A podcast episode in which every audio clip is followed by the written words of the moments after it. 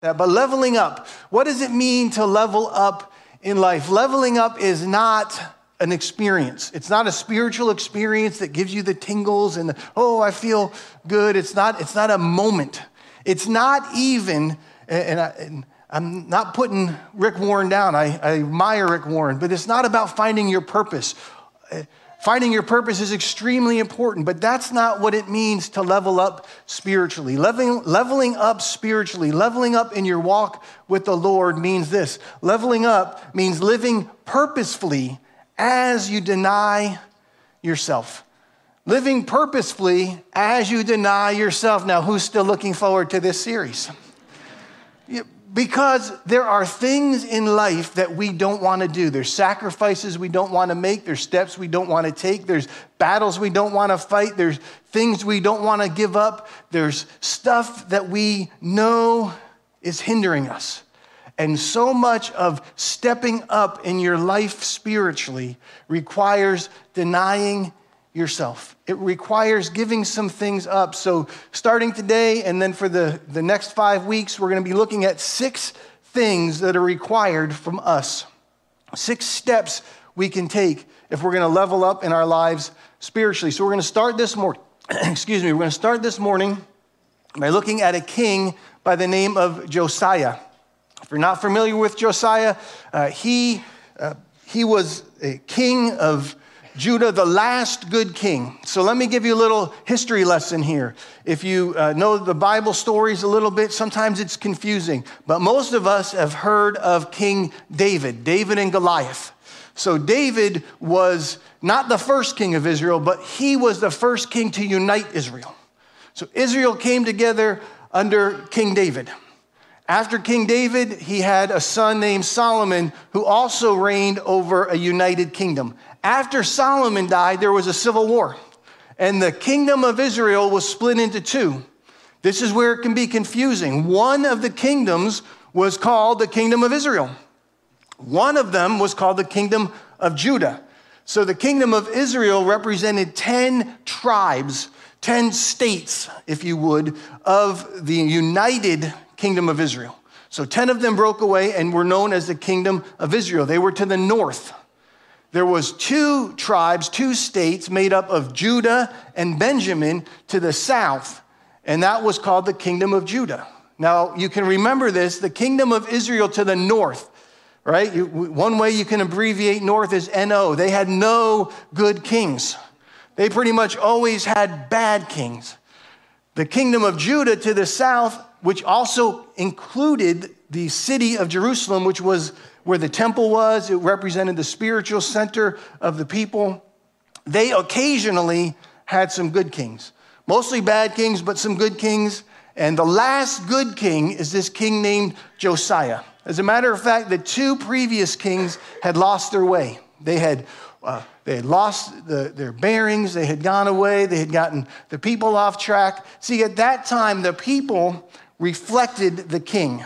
The condition and the spiritual condition of the king was reflected by the people, and the heart of the people was kind of represented by the king. They, they, it was opposite sides of the same coin. And the people and the kings uh, before Josiah had wandered away. They had dabbled in uh, worshiping false gods and idols and sexual depravity and the occult. And they were going in a direction that was going to bring destruction to the people. And then Josiah is born and he becomes king. And this is what it says about him in 2 Kings. Josiah was eight years old when he became king and he reigned in Jerusalem for 31 years.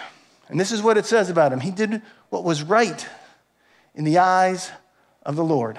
And he followed completely the ways of his father David, not turning aside to the right or to the left. Now, David, that's mentioned here, is King David, David and Goliath, but David wasn't his father.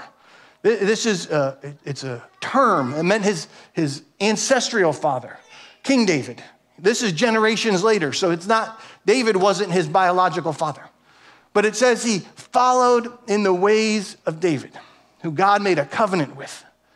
And so he's eight years old, and it says he follows him completely. He followed completely the ways of his father David, not turning aside to the right or to the left. And as he grows and he gets older, one of the first things he does is he looks at the state of the temple, and it was in disrepair.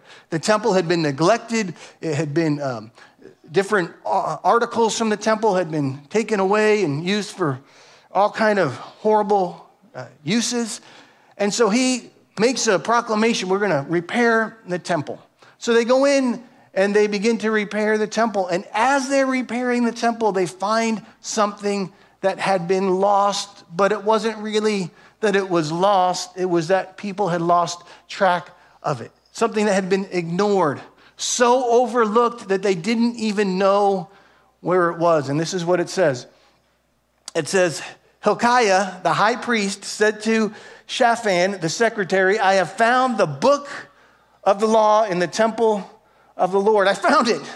It's exactly where it's supposed to be. But we haven't read it for over these many, many years, decades, over the reign of at least two kings, it had been overlooked, collecting dust in the corner. I found the book of the law in the temple of the Lord. He gave it to Shaphan, who read it, who read from it in the presence of the king. When the king heard the words of the book of the law, he tore his robes. So, the book of the law, when you hear that term in the Old Testament, it's referring to the first five books of what we call the Bible. The first five books, they didn't call it the Bible then, but the first five books of the Bible. The Pentateuch, Genesis, Exodus, Leviticus, Numbers, Deuteronomy, also known as the books of Moses or the book of the law.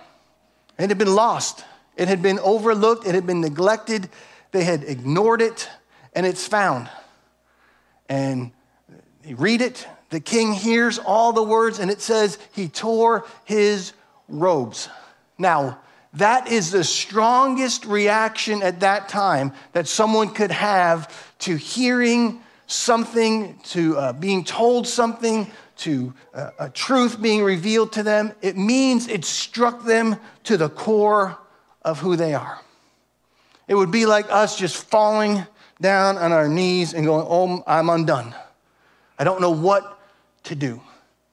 He, he hears these words. Who's ever read the first five books of the Bible? Who's ever read them and said, Oh gosh, struck to the core of who I am? Or you say, Oh, I got through that. On to Joshua, we can destroy the enemies. I like that.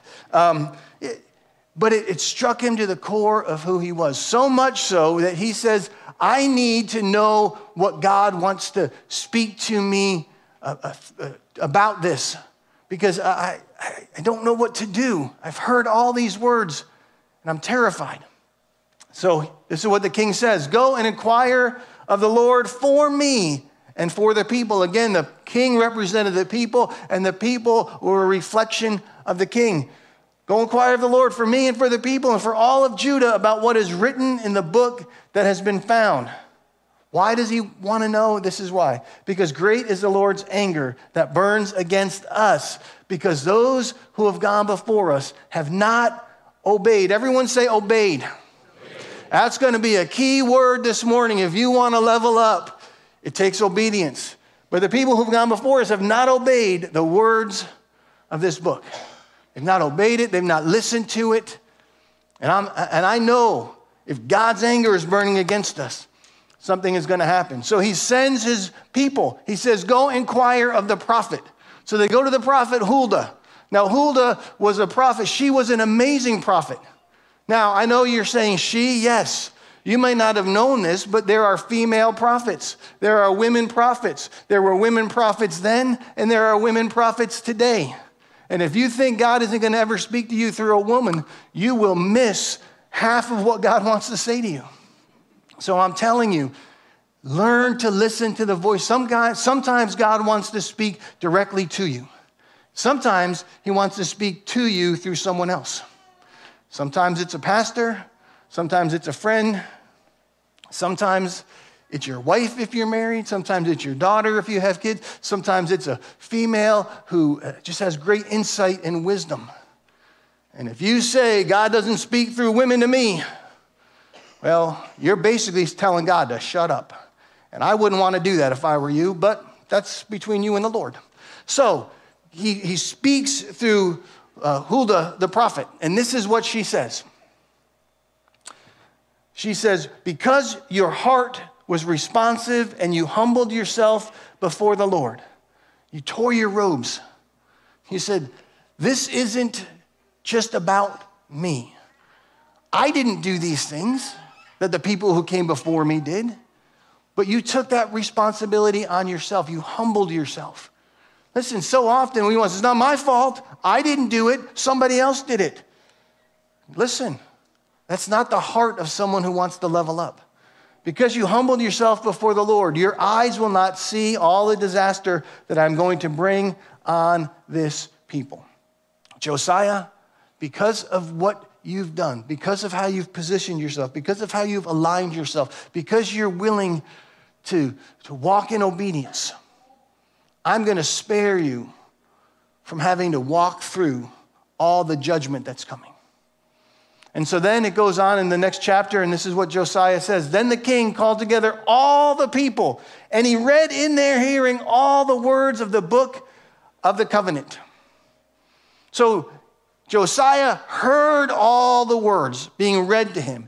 Then he calls all the people together. They're standing there from the greatest to the least. Everyone, all the people, he calls them all together and he says, Stand here, sit if you have to, but you're not leaving until you've heard every word. And he just begins to read.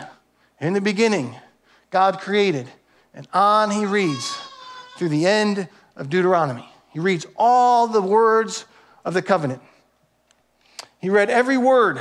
The king then renewed the covenant to follow the Lord and keep his commandments, statutes, and decrees. You know what that sounds like? Obey. Everyone say, obey.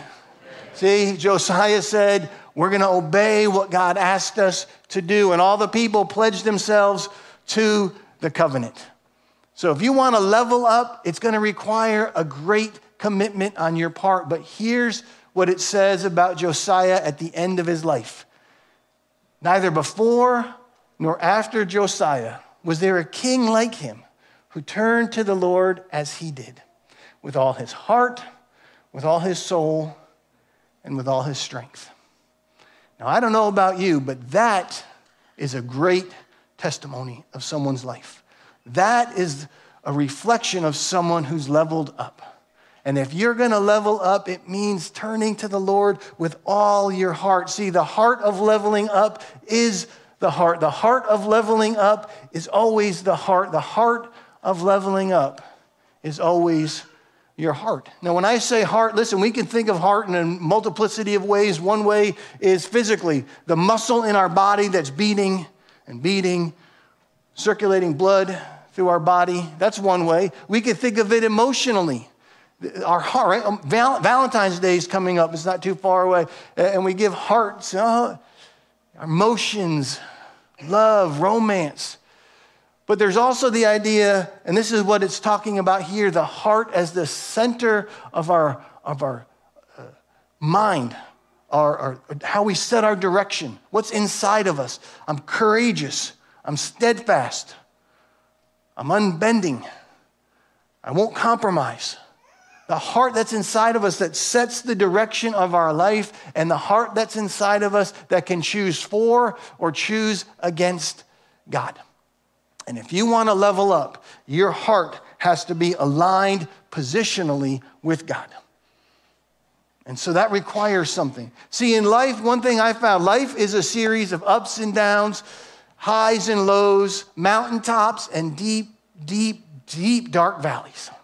Some of you have gone through some deep, dark valleys. Some of you are in some deep, dark valleys. And others of you are like, I'm on the mountaintop. Life is good. I can't imagine it being any better. Wonderful. Praise God. But one thing I've learned is this no matter how great life is, we never live on the mountaintop.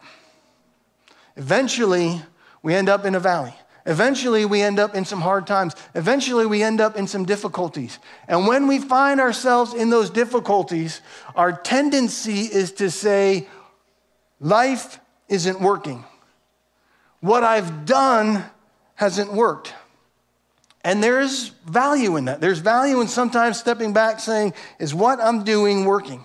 Because if it's not working, why am I going to continue to do it? But sadly, many, many Christians or people who claim they're Christians, they will do things like this. When they hit the valleys, when they hit the dark times, when they hit the difficult times, they say, This isn't working. God's not working. The Bible's not working. Going to church isn't working. Giving's not working. Serving's not working. So I'm not going to do those things. We bail on God. We bail on the church. We bail on sacrifice. We bail on all of that stuff. But what do we learn from Josiah? That when things are difficult, when you read the words of God and you realize his anger is burning against you, it doesn't mean bail on God. It doesn't mean pull away from God. It means step closer to him. In other words, if you want to level up, it requires greater commitment. That's what Josiah did. Josiah said, We're going to keep this whole thing. We're going to, we're going to do everything. He could have said, It's too late, it's done, I'm, it, it, it's over, it, we've gone too far, the people who have gone before us have blown it, there's nothing we can do. Let's just eat, drink, and be merry, for tomorrow we shall die. But he said, I'm to press in with greater commitment. So, how do we do that? How do you do that?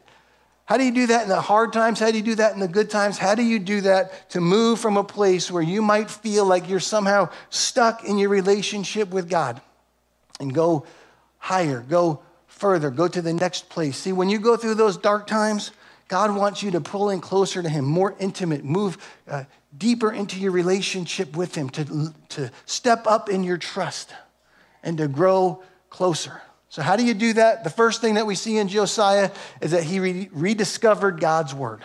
So, you need to rediscover God's Word. So, let me ask you a question Where is the Bible in your life right now? I know some of you are thinking it's, it's on my nightstand. Some of you are thinking it's on my bookshelf. Some of you are thinking it's somewhere.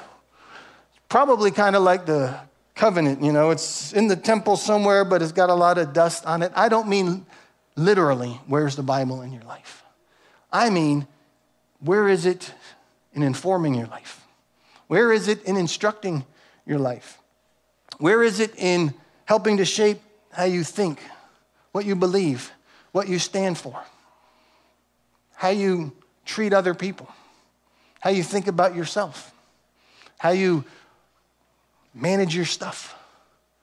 See, the Bible has insight into all kind of things, but so often we don't even know where the Bible is in our life. It's there somewhere.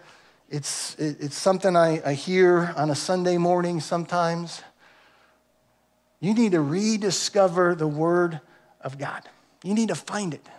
So here's the thing maybe you haven't discovered it or you've lost it because the only translation you have says, Thee, thou, theyest, saith, and, and it's about this thick and it's got, I mean, you don't even understand it.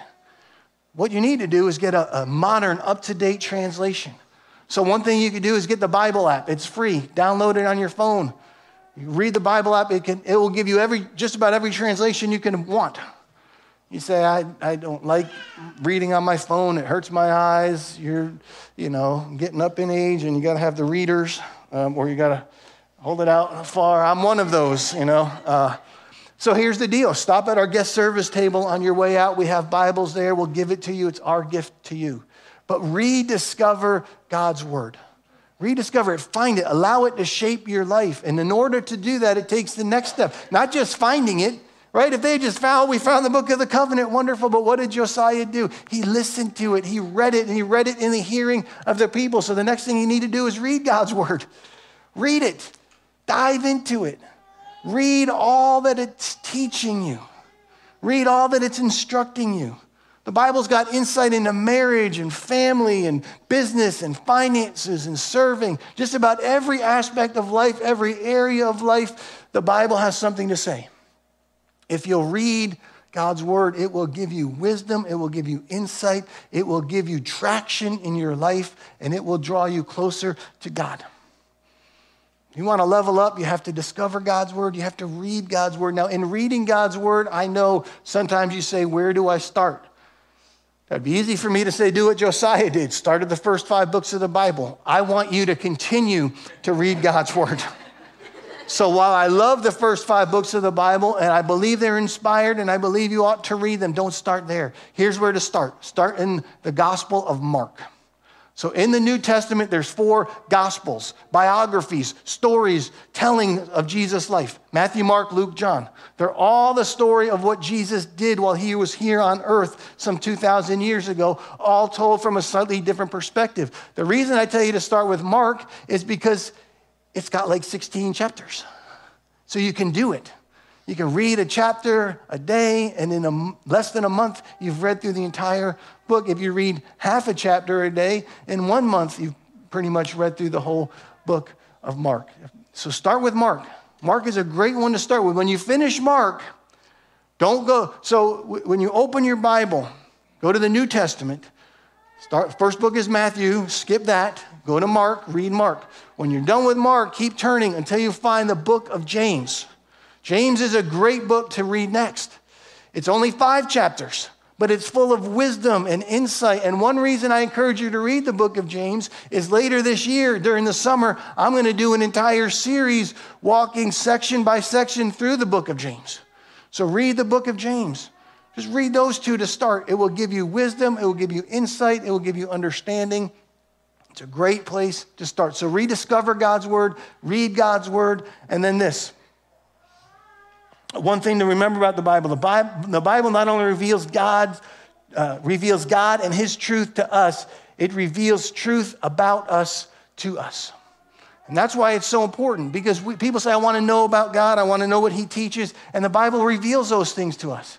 But it also reveals things about us to us, which is hugely important because it allows us, it allows you to understand why am I wired this way? Why do I do these things?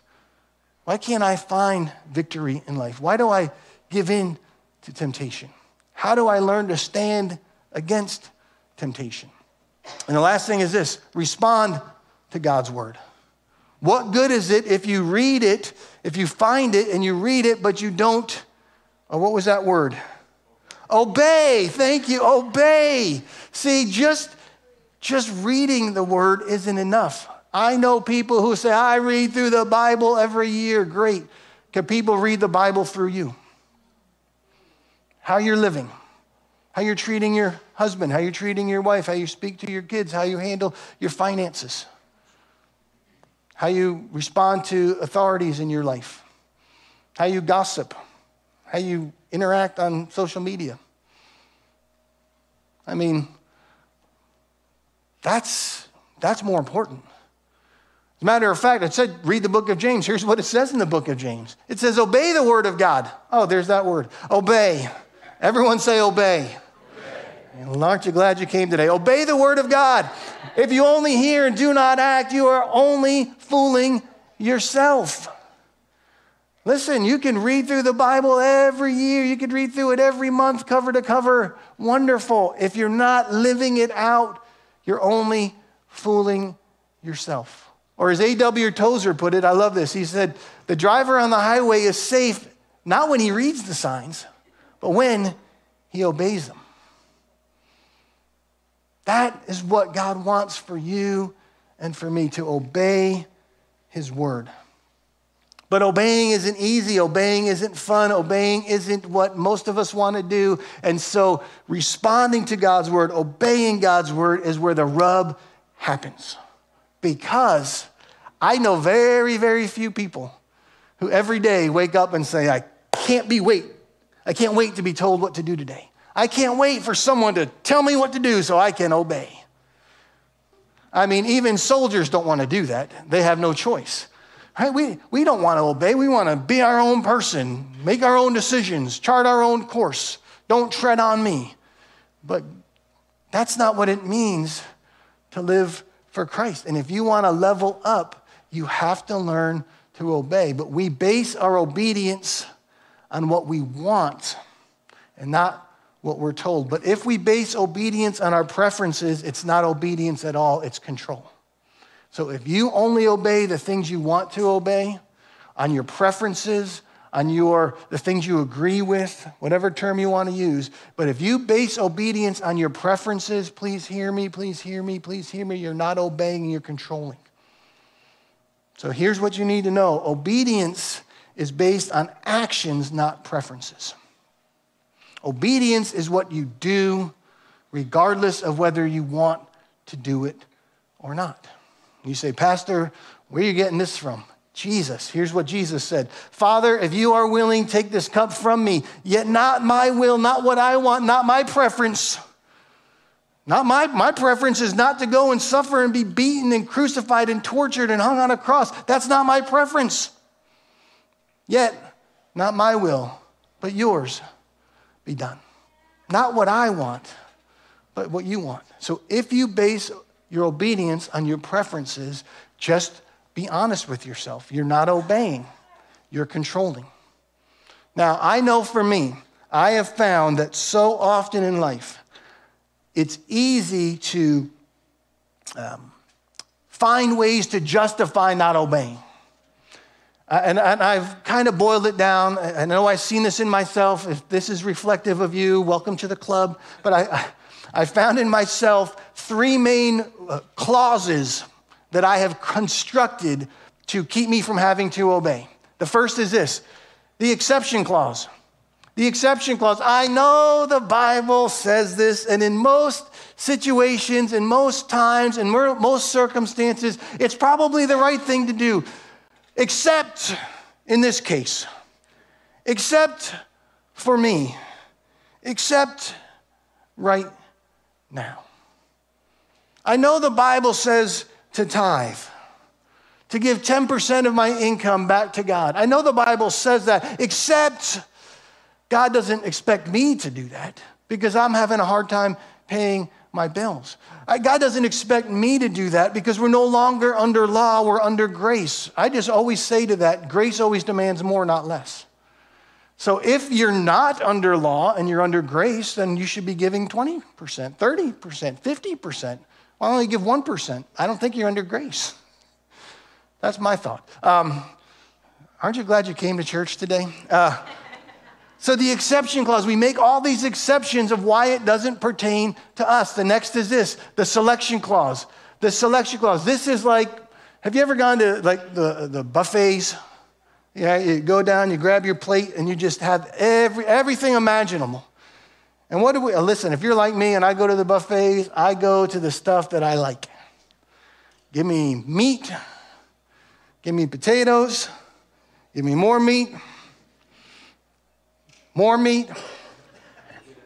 Oh, and there's more meat down there. Listen, we take what we like and we leave the rest behind. And if we're daring, you know? We'll say, well, I'll try something new. But if we don't like what we tried that's new, what do we do? We toss it, we leave it, we tell the server we didn't like it, and we go back and get more of what we like. And we do the same thing with the Word of God. We read through it and we say, I like this Jesus who welcomes everyone, but I don't like the parts where he calls things sin. I like this Holy Spirit who frees me of guilt, shame, and condemnation. I don't like this Holy Spirit who expects holiness of life. I love the blessings of God. I don't want the sacrificial giving. I want God's revival power to manifest itself in my life and in my family because we've grown stagnant and cold, but I don't want to stop and pray. And on and on it goes. So we pick and choose what we like, what we don't like, what aspects of God fit us, and we end up creating this comfortable, convenient, goes down easy way of living. And we convince ourselves because we have some Bible on our plate that God has our heart, but He doesn't. At least He doesn't have all of it. So if you want to level up, you have to say, God, I'm not just going to select the things I like and reject the things I don't like. I'm going to take it all. Because then and only then can God move in and change you. When you accept those things that you don't always like and you allow it to enter your heart, it will change you at the core of who you are. But as long as you just pick and choose, it's an easy breezy, life is fun kind of Christianity. And that's not what it means to level up. Leveling up always requires a greater commitment. And the last is this the subjection clause. The subjection clause. This is when we subject God's word to our own preferences. This is when we say, uh, yeah, I know that the Bible says this, but I don't think it really means that. I'm going to subject it to my own interpretation, to my own understanding. I'm going to subject it to whatever Google says or uh, whatever the, the latest blog is. I can find an echo chamber for anything that agrees with my preconceived ideas. And therefore, look, the Bible doesn't really say that, it says this. So we subject it to ourselves. So let me give you an example of what that might look like in real life. So let's say uh, you're a parent of a teenager, and your teenager says, I would like to go out with my friends. And you say, Fine, go out. I want you home before 11. I want you home before 11. Off they go. 1045 rolls around, and they're having a good time, and they're enjoying being together. Maybe it's a date, maybe it's just friends, it doesn't matter, but they're hanging out, they're having a good time. And it's 1045, and they say, uh, I don't want to go home. What did they mean when they said you? Did they mean you like me? Or did they mean you in the ethereal sense? Like, you know, it would be good in general for you to be home. At, by 11. But, but it did, they, were they mean me? And what did they mean by home? I mean, did they mean like in the house, on the block, in the driveway, in the hometown? You know, when you fly in from out of town and you land and you're in a city and it's two miles away or an hour away from your house, oh, it's so good to be home. So, and isn't home where your heart is? and baby, I'm with you. So I'm home. And what did they mean by 11? I mean, did they mean literally 11? Did they mean 11 Eastern time or 11 Pacific time? Did they mean 11 a.m. or 11 p.m.? And did they mean 11, uh, like, has to be 11? Like, literally at 11, before 11? Because if you think about it, it's always before 11. So what? With, with such ambiguous instructions, how can they expect me to obey? So I'm just going to have to do what I think is right. And if they want me home at a certain time, they'll just have to text me, call me, or make it clear. But it's not my fault that I couldn't understand what it meant to be home by 11. No, we, that is exactly what we do with God's word. It's how we can convince ourselves we're following it when we're not. Listen, I understand that there are parts of the Bible that are confusing. I understand that there are parts of the Bible that uh, are difficult to wrap our heads around. I understand that it was written at a different time, different culture, different cultural norms. I understand all those things. But I also believe with my whole heart that probably 95 to 99% of the Bible isn't ambiguous at all. We just make it ambiguous. Because by making it ambiguous, we feel we have no responsibility to, what was the word? Obey. And that's what the kings before Josiah did. They so ignored God's word that they didn't obey it, and God's judgment was coming. And Josiah said, I don't want anything to do with that. I want to level up. I want my heart to level up. I want the people to level up. And so, what we learn from Josiah is this if you want to level up, you must step up. If you want to level up, you must step up. That means with every page of the Bible you read, you ask yourself, God, what does this mean now, here for my life? How do I live this out? How does this inform how I relate to people, how I handle my finances, how I interact with others? How does it inform how I walk in grace and forgiveness? How do I be tender, kind, compassionate? Where do I what truths do I stand on? You have to ask yourself constantly, God, when I read your word, when I step up in my commitment to you, where do I need to lay down my preferences and embrace your truth. So here's what I'm going to ask right now, right where you are. If you just begin praying, just, just you know where you are in your walk with the Lord. And if you would say, I need to level up, I need to step up, I know there are areas in my life where I'm dragging. where I'm stuck, where I've gotten off track. Listen, leveling up is in the heart, and it starts with a greater commitment. If you would say, I need to make that commitment, I need to step up right where you are. If you're joining us online, there's going to be a button in the chat that says, I need to level up by stepping up. You can click that right now. If you're here this morning, just raise your hand and say, I need to step up. I need to step up. I need to step up. I'm tired of playing games. Tired of making the Bible fit around me. Tired of making my, instead of God's word to me, it's my words and God's voice. I'm tired of that. I can't do that anymore. I won't do that anymore. Just raise your hand right where you are. And now I'm going to ask you if you're here, if you're at home, you don't need to do this. But if you're here and you raised your hand, just, just stand to your feet. I want to pray for you. Just stand to your feet. Heavenly Father, I'm asking for each person that's got the boldness to stand, God, that you would as they are standing up, it would represent them stepping up in their level of commitment to you, God, that your word would be true, that it would come alive to them, that they would rediscover it in their life. They would find it, they would read it, and they would apply it, they would walk it out, they would obey it. God, they would stop trying to make it about what they want, when they want, how they want, make it convenient, make it fit society, make it fit culture, make it fit what's acceptable. But God, that your word would be true and you yourself would be true, and all men would be made liars. And God, that starts with the voice of our own minds that want to change your truth.